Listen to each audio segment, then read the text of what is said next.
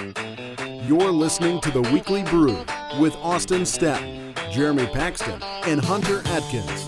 It's time to sit back, relax, and be informed. Welcome to episode 129 of the Weekly Brew Podcast. My name is Austin Staton. We've got a great episode for you if you're a Houston Astros fan because Jake Kaplan, who covers the Astros for The Athletic, not the Houston Chronicle, will be joining me for a, uh, a sit down discussion discussing Astros pitching, uh, their early start to the season.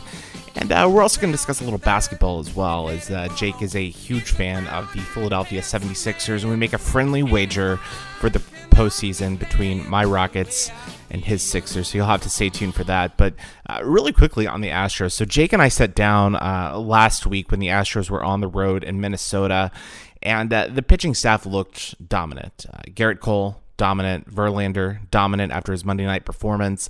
Uh, but since then, it, it's really been the storyline for the Astros that the offense, which was so dominant last year and by some metrics the best in baseball, has struggled. And since Jake and I actually recorded the conversation, the Astros are one in five over their last six games. So it, it, it's kind of disappointing right now for Astros fans. But you just look at their starting lineup right now. Uh, you only have two guys hitting above 300. Of course, Jose Altuve leading the club with a 323 clip.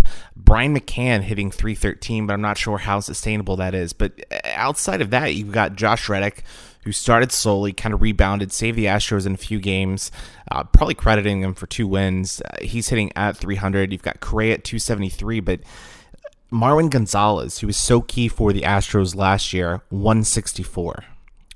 Bregman hitting 212.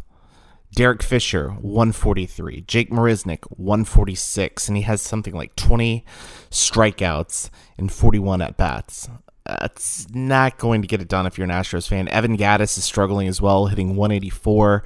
Uh, and then, you know, you look at just the overall offense. George Springer, uh, you know, not getting it done at the plate uh, so far this season, hitting 224. So there's a lot of concern right now in Houston uh, from the offensive perspective, but I, I, think you have to be cautious about that. Uh, don't overanalyze everything. The Astros started slow last season. This is a team that has shown on paper the last three years they can hit the ball. They will hit the ball. Uh, I think something to watch for, though, is their patience at the plate. It seems like they might be pressing a little bit, striking out more than they have in the past, uh, but they, they really need to get some uh, something going. You know, uh, losing two out of three again weekend, including uh, two extra inning games, one of which they were leading five to nothing. Uh, it's not really going to get it done. It, it, it's sort of wasting uh, big starts by their starting pitchers. In fact, if you look at the Astros, their last four starts with Gerrit Cole, Charlie Morton, Charlie extremely well.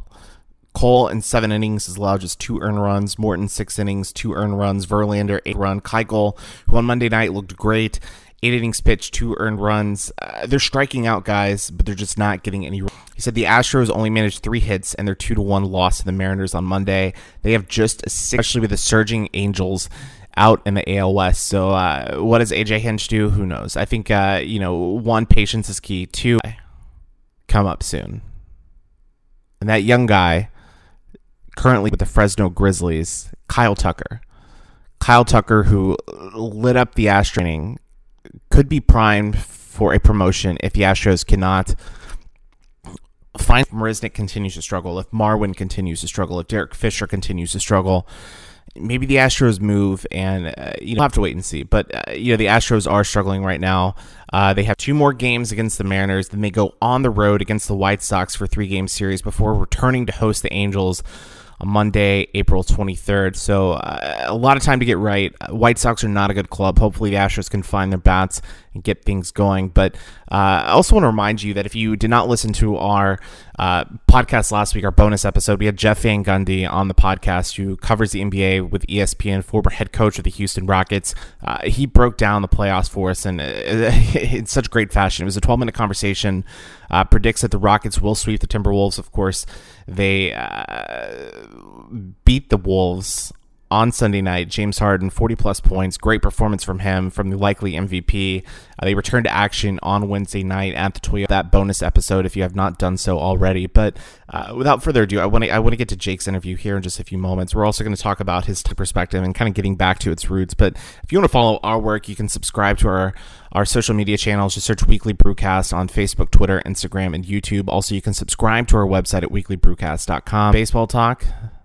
So sit back, relax, and be informed. You're listening to the Weekly Brew. Joining us now on the podcast, Jake Kaplan from The Athletic, not the Houston Chronicle. Make sure that you note that. and uh, Jake, we are recording this episode in 72 degree weather outdoors at Kirby Ice House in Houston, Texas. Beautiful blue skies.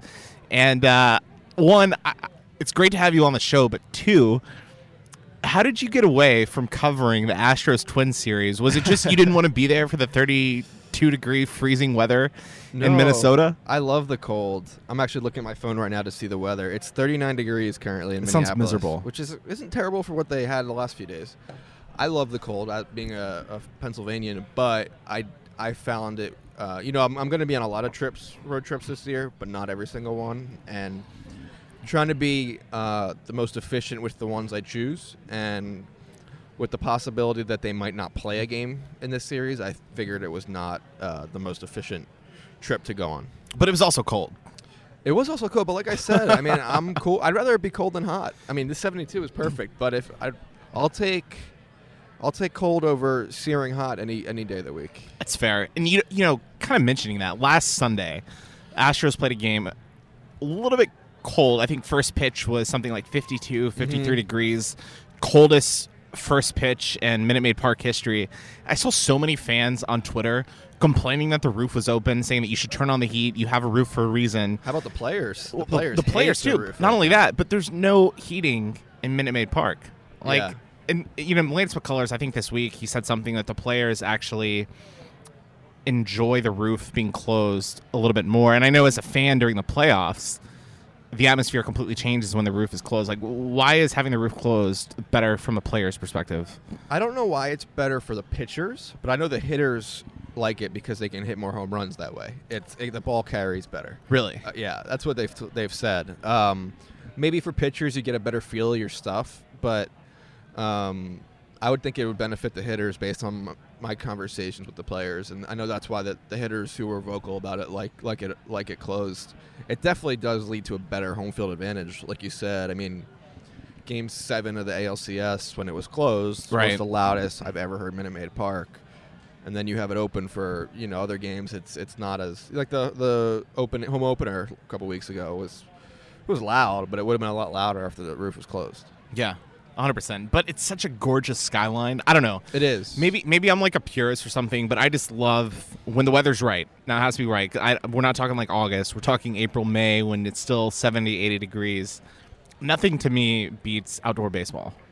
I agree with that, and it does, I feel like it's a different ballpark when it's open. Just aesthetically, it's it's really the skyline is, is great. Yeah. So again, Jake Kaplan, Jake M Kaplan on Twitter. Also, what is it? The Athletic underscore H O U is is that right? On That might be right. Don't don't uh, just we- search the Athletic We on can Twitter. You'll find out, it. but yeah, I don't know what I don't know. No, I just go to theathletic.com. So I think last time we had you on was spring training preview, just talking a little baseball. At that point, I don't think that you had made the jump I- I yet to the athletic. I mean, what was that process like for you?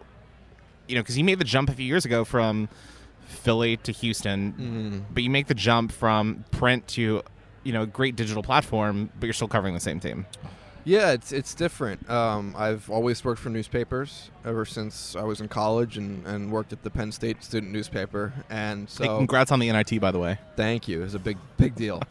um, My Baylor Bears lost in the second round. if only there was a better tournament they could have challenged us in. Um, yeah, uh, it's my first non-newspaper job, and so I'm, I'm, you know, venturing out into the digital world, and so far it's been awesome. Uh, you know, I, I'm having a lot of fun. It's, it's really nice to have the freedom to, you know, not be beholden to writing a game story and, and, and covering the minutia of the day, and kind of take a bigger picture approach and write interesting features, which I think we have done so far and, and will continue to do. And that's something that I like about the athletic in general is I don't know. You can go to every mom and pop paper, whether it's you know the Houston Chronicle, uh, you know the Woodlands Villager, the paper that I grew up with, and they're going to provide you the same content, right? It's here's what happened in the game, here's how the Astros won, here's a quote from the manager.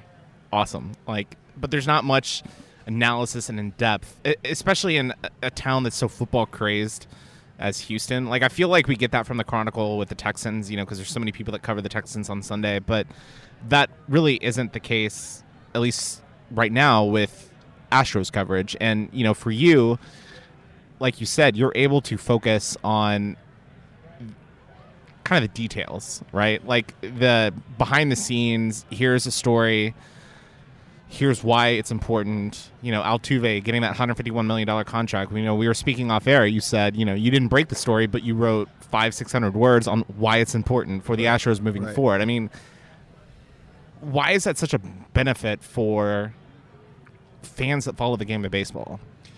I think, it, well, speaking about newspapers, I think it's it's tough in this day and age with they're so understaffed, and they still have to fill the same amount of space as they have. So, you know, it's tough to really, you know, you're basically just churning out copy because you have to fill a hole, a certain sized hole every day to, um, you know, with with less people than ever before. Um, so yeah, this is just you know it. We don't have to fill a hole. It's right as long or as short as you want. Um, but you know, hopefully, uh, the goal is to i- insight over information. Is, Yeah. is one line I've heard. Essentially from creating the like an higher-ups. informed fan, if that is. Yeah, I mean, you know, instead of telling you that something happened, our goal is to tell you why it happened. Um, and you know, I, I did my best to do that at the Chronicle too. It's not, you know, I think that everyone at the at Chronicle and, and newspapers everywhere does a great job with with But the restraints they I- have. But I, I think part of that is you know journalists now are just so overworked. yes, You know, I, in my corporate job, one of the things that I do is I go around to our different assets throughout the country. So whether it's a refinery in Cherry Point, Washington. Whiting, Indiana, whatever. We go and teach executives media training, right? So we're, we're in a crisis scenario, which you know my company's had a few of those in the past. Um, we want them to be prepared and equipped to handle any conversations that they have with the media. And one of the things that we tell them is that you go back to the 1980s, 1990s when print was everything, that you had reporters that focused on specific businesses, right? So you had mm-hmm. business reporters that focused specifically on Exxon, specifically on Shell, specifically on BP. Now you have two business reporters that cover every single industry. And I feel it's the same way with sports, right? I mean, it, back in the heyday of sports, you had multiple people covering the Astros, multiple people covering the Rockets. Now it's one guy, maybe a fill in here and there covering Right. some sample stories. maybe a hunter here and there. yeah, exactly. but you're, you know, with with the the problem in newspapers is you're trying to compete in the digital age. So it's you know instead of just working for that print paper, you've also got to put out blog posts. You know, any information. Yes. So and special sections. yeah, so, you, for- so you're working, you know, 18 hours a day during the season, and it's exhausting. Yeah, uh, it's a long season. Uh, it's exhausting for sure, and yeah, it's you know I, I think I think it's not always conducive to the best work uh, for sure. But uh, you know, it is what it is. Unfortunately, in this day and age, newspapers Yeah. are just understaffed. I mean, even inside with the editors, there's not enough of them. There need, there should be more. There used to be more. So um, it's just an unfortunate reality, and you know, I'm I'm excited to have a little bit more freedom and um, freedom's not the right word because I had freedom at the Chronicle, but just Flexibility. flexibility Yeah. to not have to worry about game stories uh, because there are 100, 162 games. Not all of them are, are interesting, and focus more on feature stories and and different unique stories that you won't get anywhere else. Yeah, and just want to be clear, we're not, you know, harping on the Chronicle. It's just, you know, I, I think Chandler does great work. Hunter does great work, although he does resent you for forcing him to go to spring training. So the funny backstory behind that is you mentioned the last time I was on. As we walked out of there, it was when I told him I might Really? be leaving. Yes. Uh, and Did he have a meltdown after that? He was not in a good good shape. I tried to go get him to have a beer with me, and it it he just wanted me to drive him home instead. Was it like a breakup talk almost? It was he, he he might have used the word heartbroken. That's too funny. But yeah, they do a great job at the Chronicle. But you know, in the digital age, they need as much support as they can get, and you know more help.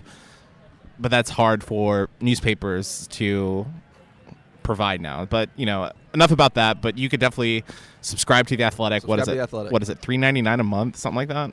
Um, I'm not sure what the latest special is right now, but uh, Yeah, it's, well, it's- just- it's just- basically your a month. You know, the cost of your uh, one cappuccino a month at Starbucks. You, Yeah, you worth it, Premium worth it. content on. I think we're up to. T- uh, don't quote me on this, but 25 major league te- out of 30 teams, and all, all the other sports. And you just added Boston this week on we Tuesday, had a right? Boston, Yeah. we had a Denver, um, and you get Ken Rosenthal, you get Jayson Stark, you, you get everything. yeah, it, it's kind of funny when the. This is not going to just be like An you know, infomercial. an infomercial. For We the could make it Athletic. that. We could, but it, this is not paid promotion. How about that? but you know, that was my thought when the Athletic first started, and they started bringing in Stewart Mandel, who we had on the podcast back in August. It's like, all right, you know, they're bringing in like one or two writers. You know, I don't know if that's enough to make me want to pay the three ninety nine a month to Sure. jump over. Maybe I can find the information on Reddit, message boards, that sort of thing. Well, now everyone seems to be making that move. It seems like you know, we've had a lot of members from the Athletic. We've had Nicole Auerbach. We've had Stewart Mandel, Richard Deitsch, you. So it seems like if you come on the podcast and you're a journalist, you eventually end up at the Athletic. I don't know. But, anyways, Jake, Astros off to a hot start this season. Uh, just flat out dominance from the starting rotation. You wrote about that. Uh, you know, just the first turn through the rotation, how dominant they've been. I mentioned on last week's podcast, I think their first few games, they were something like a, a sub, the starting pitching ERA was something sub 1.7. I think it was 1.68. Gerrit Cole has been to me the most. I don't know. I, I don't want to call it surprising because we all knew that he had ace caliber stuff, but it seems like he's just accelerated his game a little bit and is almost back to that 2015 form. Yeah, I mean, it's. I think that's probably been the biggest takeaway. We're, we're filming this right before their 12th game of the year, or filming, uh, taping. No camera, and there's a good reason that we don't have a camera. yeah, yeah, you don't want to see me right now. Uh, and uh, so 11 games in, they're nine and two, and I think Gerrit Cole's probably been the biggest story of their start. Just like you said, how dominant he's been. I, mean, he's always been a guy in the past who had elite stuff, but the, aside from 2015, the performance didn't really match the stuff. Now it is, and you know whether that keeps up over the whole season. Well, obviously we'll see. It's it's two starts. It's not a not a big sample size, but um, his fastball, uh, you know, is better than it has been. He's getting swings and misses at a higher rate than he has been, and he's throwing more breaking pitches. Um, you know, I mean, it's not a stretch that to say that two his two starts with the Astros have been two of his ten best career starts, and that's pretty incredible. can he keep it up? I, I mean, Hunter told us during the spring pra- training previews that he was very cerebral, right? And Yeah. that he's probably one of the most intelligent pitchers that the Astros have on their staff. You know, he's he studies everything, absorbs a lot of information. I mean, is this something that He's really he- sharp. He's yeah, really is this something that can keep up with you know Strom kind of working with him for the length of a season, having a guy like Justin Verlander who he can go to and I don't know, essentially act as a mentee, if you will. Yeah, I mean, I don't know if he's going to keep up this rate. I think his, uh, you know, a, a, whatever his ERA is, 0.5 is, is probably not, uh, you know, sustainable. But That's that's better than I do on MLB the Show, by the way. but yeah, he, um, you know, and it's it's interesting too. Um, it's just yeah, I, mean, he couldn't have gotten off to a better start. I don't I don't see why his, you know, he can't be this guy all year. Um, but um, this rate of success is probably not sustainable. But yeah, he's he's definitely cerebral. He's he's interesting to talk pitching with. Um, he kind of has he reminds you of Charlie Morton in that way. He's also when they were teammates in Pittsburgh. Um, you know, after a start, he'll really take you through the key pitches, and Joe Musgrove actually did this as well, really well. Uh, take you through the key moments, why he they picked a certain pitch, uh, what was working, what wasn't, and uh, yeah, it's been it's been obviously really interesting to watch him through two starts. you mentioned Morton. Morton is a guy who found himself last year. I mean, just you know, elevated the velocity. His off-speed pitches were really, really working. You know, as he put more of a focus on the off-speed pitches here in Houston compared to what he had done in the past years, and you know, he had that 12 out performance in Game Seven of the World Series. He comes back this year. His first two starts looks as dominant as ever. Uh, his fastball running up there, you know, 97, 98 miles an hour, uh, zero ERA. Uh, he just looks sharp, and he's the Astros' fifth starter. I mean, is there a team right now that can compete one to five with the Astros when it comes to starting rotation? Um, I think if they are, I mean, I think the Indians, maybe not one to five. I think there's teams that have really good rotations. The Indians, the Cubs, the Dodgers. Um, probably forget. I mean, the Mets if they stay healthy. Um, but stuff wise, one through five, uh, probably not. But you know, they have to stay healthy. Um, it's a long season. They have three pitchers who missed significant time last year out of those five. So what this looks like in a few months, we don't know. But on paper, to start the year, I don't. Yeah, I think they're they have the best stuff one through five. So you say stay healthy, and of course the Astros last year, I think it was what eleven pitchers started a game last Yes, year, that's something like that. Uh, you know, so it's.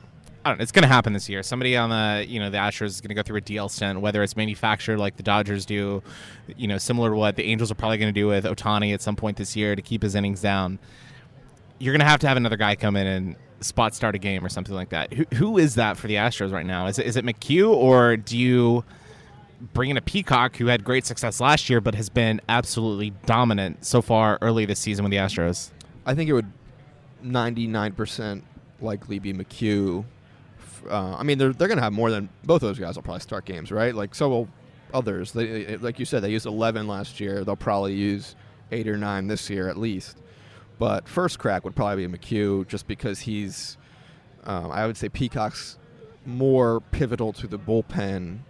Uh, he's. I mean, he, he He's has- versatile. I mean, he, he can throw an inning, get a key out, or he can throw three innings and get the, the win like he did on Sunday. Right, exactly. And I think McHugh is more of a traditional starter, um, and that he's done it longer. This is really he's not a reliever. He's kind of just a reliever, pigeonholed into this spot because of what they have in their rotation. Yeah, it's, I, it's you know, on Monday night you, you probably saw this on your Twitter feed, but you know there were a lot of people concerned with Giles coming in in the the ninth inning, hanging that slider that just went foul by a few feet, ended up getting the save, but the Astros bullpen and Hunter has said this on past shows that that could be the winkling for the Astros this year, but Devo looks to be back into all star form that he was last season. Peacock looks great in a versatile type role, but outside of maybe Will Harris, there seems to be a lot of I think Joe Question Smith, Joe. Smith's pretty good. Um, I think Rondon's still unknown. Um, Hector Rondon. Um, yeah, I mean, I think Giles is a question mark until he pro- proves otherwise. I, don't- I don't think, um, you know, the Twitter mob wants to release him. I don't think that's. I think that's a little extreme, especially for April 10th. yeah But, overreactions. yeah, um, but yeah, I mean, there's no doubt his his start has not been good, uh, but he's also never started good. um, I've Why is that? I, I think it's a me- I mean, it's a mechanical thing. He just takes a little bit of a while to, to click into to place for whatever reason. But I, I mean, I remember covering him in Philadelphia. His first his first full major league season, and he wasn't. His stats don't show that he was bad, but in spring he was not good. Um, and then his his three years here in Houston, he's had bad Aprils in in all three now. Um, if you count this as already a, a bad April. Um, so yeah, I, I I think it's going to be a couple months till we can really tell if he's going to bounce back from that terrible October. Um, I don't think you can really judge it off of a couple innings in, a, in late March, early April. I still want to talk about the Astros, but something that you mentioned kind of got everything in my mind triggered. It was starting off slow and you know bad starts and people jumping on the bandwagon saying this person's not going to be any good. There's a guy out in Los Angeles right now, Shohei Ohtani, who was brought in from Japan. He's The- actually in Texas currently. Oh, okay. Fair. Arlington. Fair, fair. But he was brought in as the Japanese answer to Babe Ruth, right? So the, the expectations were so high. He struggled in the spring, like offensively on the mound. He, he didn't look great. There were people speculating that maybe he should start the season in AAA because he wasn't ready. But then the regular season clicks, and he has a perfect game going into the seventh inning on last Sunday. He's got three home runs the first week of the season We talk about small sample size, we talk about hot starts, but why is it that certain players I don't know, maybe you don't turn it on in the spring? Maybe is is it because they're working on specific things or they're not showing their full arsenal? I think it's different for each guy. Um, I think in his case, he's you know adapting to a new country. He's n- never lived here before. I think that's a big deal. Um, that's probably one factor. Um, I don't. I didn't see him in spring, so it's hard for me to say. But I know there was He was out in Phoenix, right? Or Yeah. Arizona, yeah.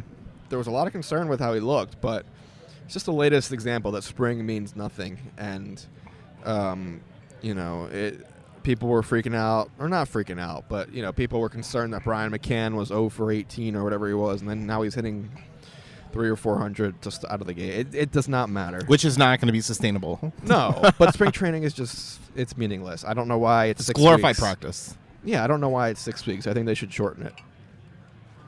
Interesting take. I, I mean, I think. I think it's only six as long as it is. I mean, tell, tell that to Jose Altuve, who was there two days after the World Series, just you know getting ready for spring. he would. I'm sure the players would love it to be shortened too. It's it's long so the pitchers can build up, and so that they can sell tickets at the spring training games. Um, but these these players are they're in such good shape all year round these days. Like it used to be that they would use spring training to get into shape. They would you know drink beer and eat whatever all winter, and then come in spring and build themselves back into shape. But now they don't do that. They're all in shape, most of them, and they're ready to go two weeks into spring. So. Um, it's mostly me complaining because I run out of story ideas after two two weeks. But um, but yeah, as far as what we were talking about, uh, spring doesn't mean anything.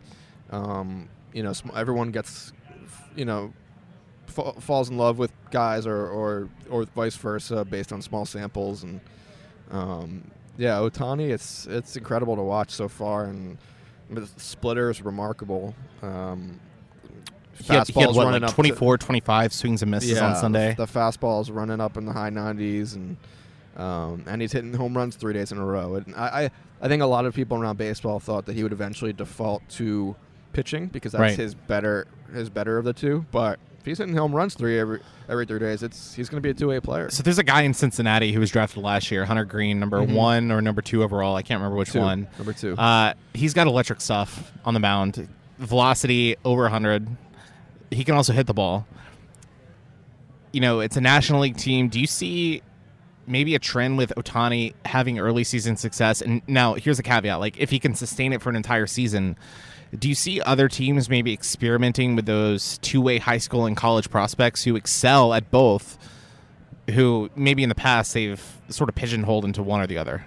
I don't really. I think like Ohtani is just like an anomaly. Yeah, exception of the Um, rule. Yeah. I think Hunter Greene, if I'm not mistaken, already gave gave up hitting. I think he's just pitching.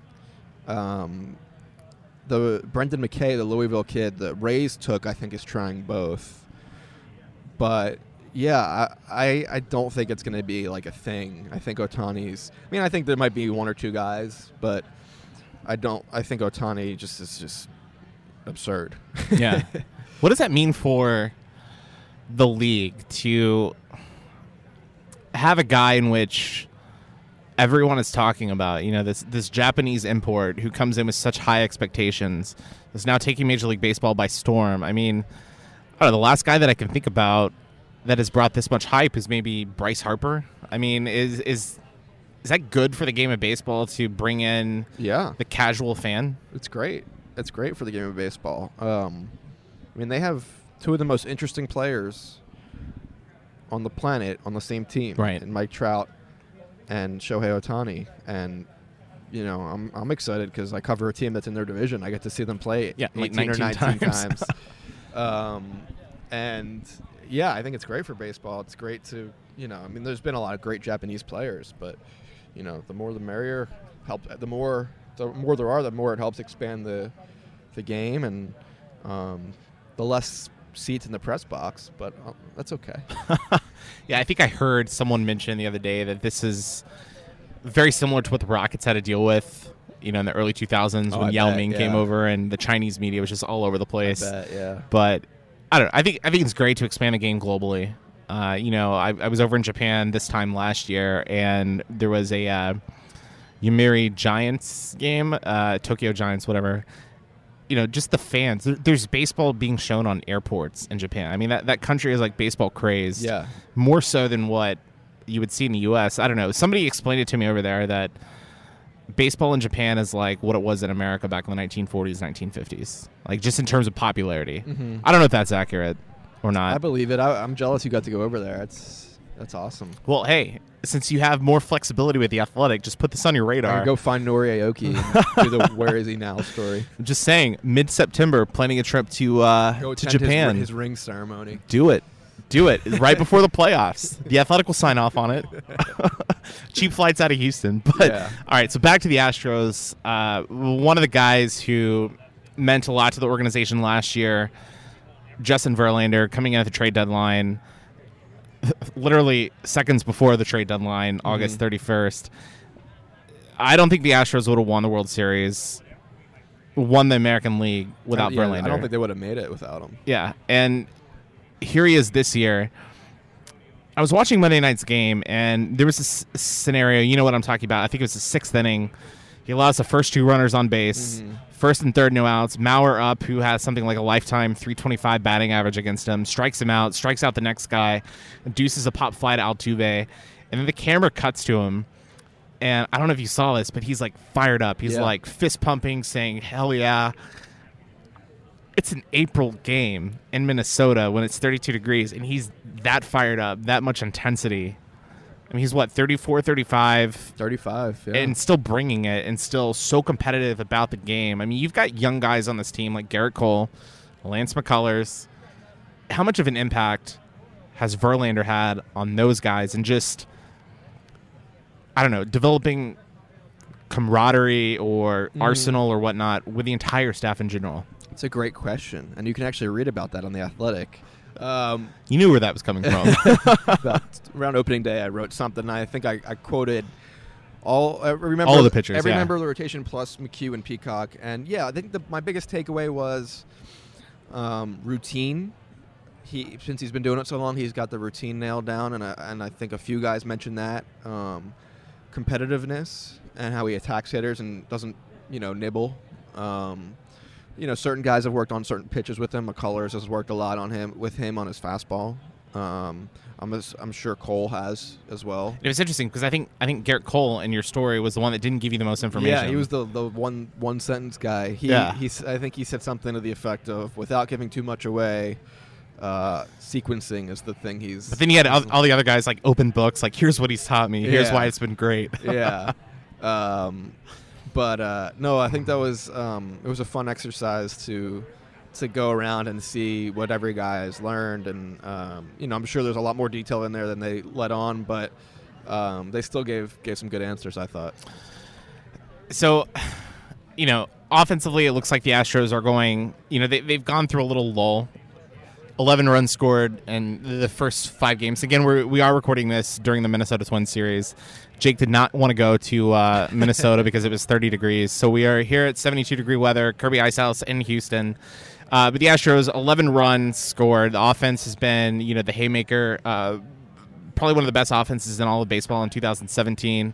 Uh, kind of off to a slow start 2018, which is on par with really what they did in 2017. Uh, they, the offense started slow. as a pitching staff that carried them, yet they're still four and one. They're still during this stretch. They're still playing extremely well.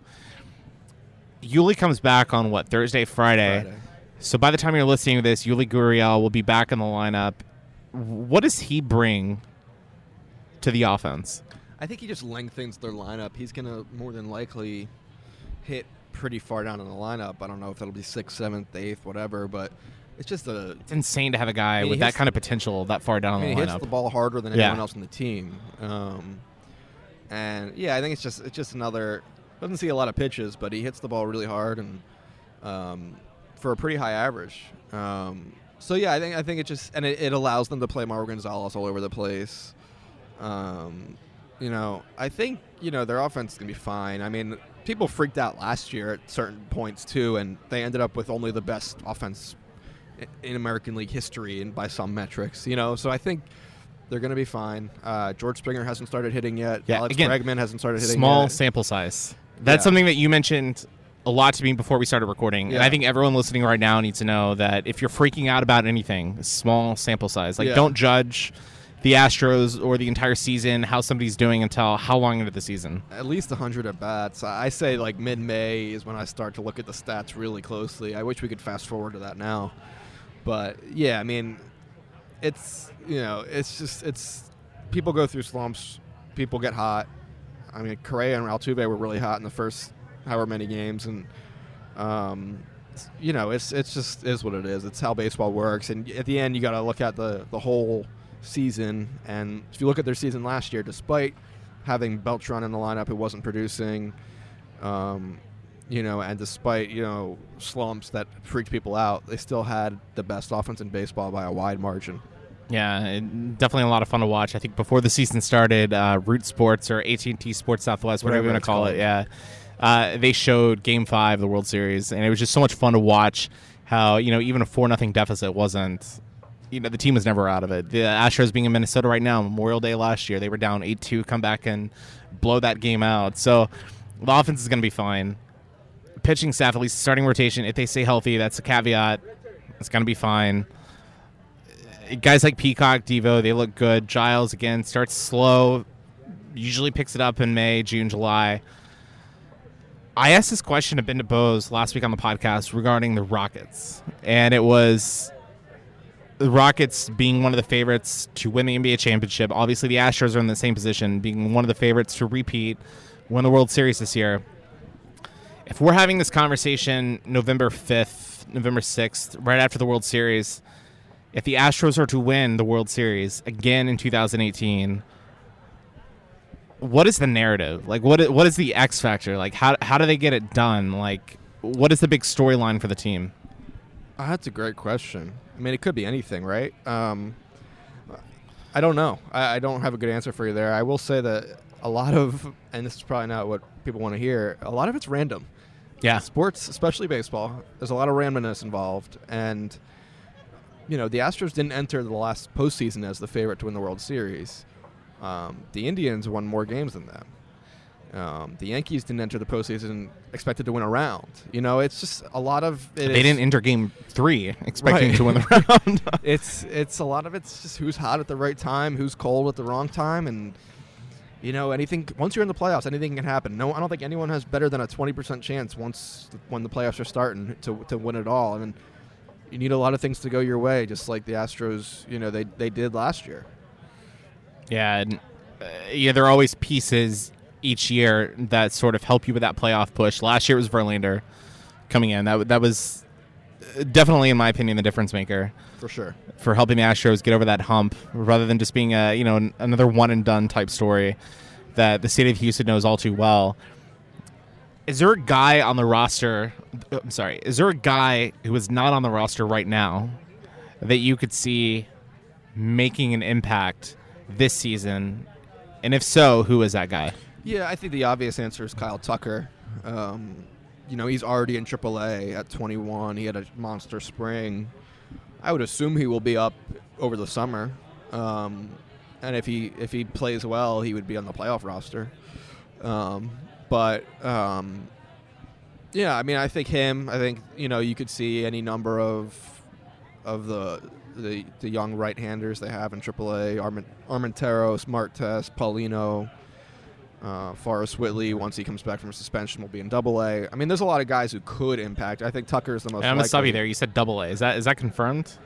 I mean, that's where he'll start once he's Okay, so back. so not not triple A. He's, no, gonna go I mean, to he only Corpus. had like two starts in Double A. right.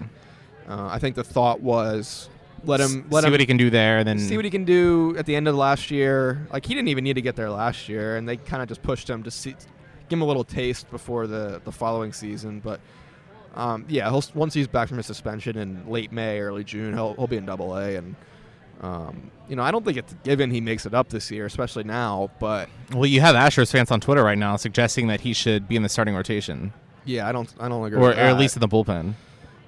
No, I I'm mean, not one of them, just to clarify. So he Yeah, physically or- can't be. right, right. But uh, yeah, he's still a prospect. I mean, he's a, a really good prospect. But we'll see what he does in Double A, um, and then maybe Triple A. Uh, but yeah, I mean, I'd say Kyle Tucker is probably the most like, or whoever they get at the deadline, whether it's a reliever, if anyone, a reliever, a extra bat, whatever. Yeah, so if you want to follow all of Astros coverage this year, Jacob Kaplan on Twitter. Subscribe to the Athletic. It's like pennies Yeah, to subscribe per day. it's a bargain. Helps Jake out. You know, it's great content, honestly. Like And it, we're gonna cover the Rockets and Texans eventually. Eventually, yeah, and you know, it's it's not just Astros, it's not just Houston sports, it's also like national sports. You've got, you know, We gotta we cover the Warriors, so you can cover them for the uh, upcoming uh, Western Conference Finals. all right. So I, that's what that's what I was actually leading to is talking basketball let's because talk some hoops. you're you're a Philly guy. As I'm sitting across from you right now, you are wearing a World Championship Philadelphia Eagles New Era hat. Um, your Penn State Nit- Nittany Lions, they're doing their thing. You have Villanova winning a championship. So it seems like Philly golden is age. maybe maybe well yeah, golden age of sports in Philly, golden age of sports here in Houston. Do you see a lining up. scenario in which the two cities square off in June for the NBA Finals? Yeah, if the Rockets hold up their end of the bargain. Strong words. Strong words coming from a team that's not going to host a first round game. Yes, we will. Are you? You top the- four seed? I think we're the three or the four right now. I'm going to look at the standings real quick. we just beat Cleveland the other day. Um, I think. it- I think. I think. Uh, it's going to be tough. The team, the Sixers are so young, but they're so their young players are so good that you know in the East with with Kyrie are out is you know it's Toronto's to lose, but I could I could see it. Uh, it's not out of the realm possibility, which is incredible. I mean, I think the over under for their wins for the Sixers was 42, and they're already at 50 something. Yeah, 50 wins as the time that we're recording this. They're, as at, at the time that we are recording, 14 in a row. they are sitting at the number three seed. Yeah. So I stand corrected. Yeah. They are going to host a first round game. Trust the process. hashtag. But all this is without Joel Embiid. Well, he just got hurt a couple weeks ago, right? Right, right. But I mean, the streak, The and, and you, streak, you yeah. see you see Simmons, who I don't know, he he wasn't that impressive in the college game at LSU. No. Still taking number one overall. Misses last season. Now he's going to win the Rookie of the Year. But Hopefully. yeah, I mean, he should. He, but I don't know. It to me, it's very similar to the Astros. I mean, it's. I, I remember Like the, the arriving early of Yeah. 2015 Astros yeah, kind of very thing. very similar. I mean, they have all this talent, and I, I remember the narrative back in 2012, 2013. You weren't even here yet, No. but they had like Nike warm up shirts that said "Process," and Astros fans were just giving them hell on social media. Like, come on, you're you're like embracing the losers mentality. That's ridiculous. But then ultimately, it pays off. Joel Embiid, who's probably one of the most vocal NBA players on social media, has had that hashtag for the last what two three years. Trust the process Yeah. and now it's paying off. I mean, three seed in the NBA playoffs for the Eastern Conference. Markelle Fultz just came back. Yeah, He's- Yeah. He's, passable at least. I mean, Maybe better, hopefully. it's insane to see what the 76ers have done. I, I don't know. You've, you've got to be stoked. I'm really excited to watch. I haven't. Uh, basketball was always my first love growing up, and um, I haven't been this excited about the Sixers in a long time. So, are you going to jump and cover the Sixers for the Athletic? Or No, we, have, we already have like four people. Our Philly bureau is is rolling pretty deep. We have a lot of people covering the Phillies, the Eagles, Sixers, and they're doing an awesome job. So I'm just gonna to watch as a spectator as much as I can. I mean, it's tough for me to watch a lot of sports because I'm always at the ballpark, but.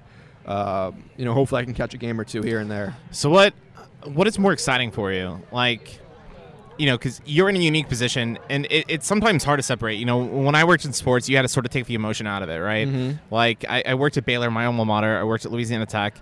You lose a game, you lose a game. It's no big deal. Whereas, you know, my friends, they would be, you know, depressed for 24 hours, just soaking in the loss. I think that was a great thing for me working for sports. You, on the other hand, you cover the Astros here in Houston, but you're still a Philly fan. Like, is, is there like an emotional I have level? I don't know. Did, how I'm- how excited did you get when the Eagles won the Super Bowl? And how excited would you be if the Sixers won a title? I'd be pretty excited, but like my fandom is definitely a small percentage of what it used to be. When the Eagles won, I was more happy for my dad, more happy for my friends, more happy. Like the childhood me would have been ecstatic, and I was happy. But it was more for all the people I've come across in my life who are diehard Eagles fans. Um, having covered sports in Philadelphia for a couple years, you lose a lot of that fandom the Sixers are the one team I never covered. Um, like I did backup Eagles work. I did the Phil- Phillies. I have no fandom because I covered them straight up as the beat writer. Eagles I covered. Um, you know, so you lose a little bit of that. Flyers, I was never a big hockey guy. Um, I don't, I don't know what hockey is. except for when they're playing the Penguins, which I think they are. But um, but yeah, I mean, Sixers were the one I never really covered, so I think that's why it was a little easier for me to to root for them. But like I said, being in this business and having your life sports be such a big part of your work life, it's on. I honestly don't watch a ton of sports outside of work, and it's a lot of it's in a joking manner and trash talking to uh, you know other people and and you know giving. Can I curse on here? Yeah, uh, giving. Brian McTaggart shit about UH and that kind of stuff. Um, but uh, you know, I'm obviously I'm happy more for my friends and family who are still you know huge diehards back home. All right, so let's go ahead and make a bet. I don't I don't know if you're a gambling person. I'm a gambling person. Uh, we're having drinks right now, Kirby Ice House in Houston, and this is before the Astros or after after the uh, it's it's whatever. But let's let's have a bet for our NBA teams, okay? Okay. Sixers, Rockets. The team that goes further in the NBA playoffs, the loser has to buy the next round. Or do, or do you want to put some like any parameters? odds Do you- because do you- you're I okay, mean, all right. The Ro- I mean, it's not a terrible a terrible bet because of who the Rockets have to go against versus who the Sixers will have to go against. But the Rockets are the number one seed. The Sixers are the three or the four. It's a little different. So okay, so name the odds. What what's what's the, the what's the wager? Is it like a one to three beer ratio? Is it a one to two beer I ratio? say one to two. one to two. Yeah. Um, one to two. Um, and if they go the same amount of games, Hunter has to buy. I agree with that. Fair? Hunter, you're on the hook. by the way, I, I think we mentioned this just briefly, but like, I don't, I don't know if it, we mentioned at the top of the show or you know off air, but uh, Hunter, you know, he was so depressed in West Palm Beach covering because you left him for the Athletic, and he said his Tinder game was completely off. He, he said that it was just like a barren wasteland on Tinder. Did you have any success on the dating apps there? And if you if you're giving advice to Hunter on social media or dating apps, w- what would you tell him? Well, I'm not going to comment on my dating life, um, but I do have a funny Hunter story from spring training. Let's hear it. Uh, first night, second night, m- maybe the third night at latest, uh, me and him and two of the writers who cover the Nationals went out to dinner. And on the walk there, we passed some little bodega where there's this beautiful woman working the counter. And Hunter goes, if if she's still there on the walk back, I'm going to go in and ask her out. And I was like, you know, no, you're not. he didn't do it. On the way back, she was still there, and he did it, and got shut down. Oh, Uh, what did she say? I didn't go in. I was like cringing from across the street. Oh, I, I, like ran away. I Please was, tell me you have footage of this. no, I like ran around the corner. I was like, I don't want to be a witness to this car car train wreck, you know, car car crash. Uh, but it was another great Hunter moment for sure. what was his reaction? He shrugs it off and moves on. That's the amazing I part like of that. Hunter. I Yeah. like that. Just head down, keeps on grinding. Yeah. I don't know. You missed 100 percent of the shots you don't take, which is uh, a Michael Scott quoting Wayne Gretzky quote. But but interesting. So you can't find that kind of content on the Athletic. No, but you can find it on this podcast. Yeah, absolutely. Jake, always great to uh, sit down and chat sports with you, and uh, I look forward to you buying me drinks when the Rockets outlast the Sixers in the uh, the postseason. But again, if you want to follow Jake, Jake, you plug your social media. How how can people find you? Yeah, Jake M. Kaplan on Twitter, as you said, and then more importantly, go to the Athletic, subscribe, subscribe to the the Astros feed, and read all the great coverage. Are you guys selling merch? Because you're you're wearing this like awesome jacket right now. I don't. There might be merch on there. I, I got this swe- this sweatshirt. Uh, I don't know if they're for sale. It might just be employees only. So if you find athletic merch and you want Jake to sign a copy, just let us know. we'll, we'll make it happen. But Jake, appreciate it, man. yeah. Thanks so much. Closing time. Thanks again to Jake Kaplan for sitting down with me on episode 129 of the podcast. If you want to follow Jake's work on Twitter, just search Jake M. Kaplan. Also, highly recommend that you subscribe to The Athletic. I think they have promotions going on right now where it's $2.99 a month. So if you like uh, great Astros content, that's a place to get it. If you like great sports writing, that's a place to get it.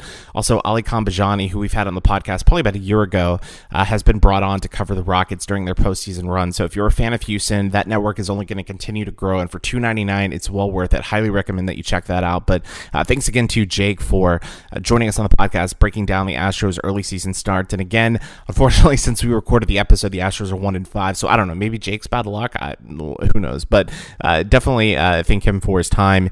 And uh, we hope that you uh, like our work. And if you do, we highly recommend that you subscribe to us on our social media platforms. Just search Weekly Brewcast on Facebook, Twitter, Instagram, and YouTube. Also, you can subscribe to our website at weeklybrewcast.com. But on behalf of my guest this week, Jake Kaplan, my name's Austin Staton, and we'll see you next week.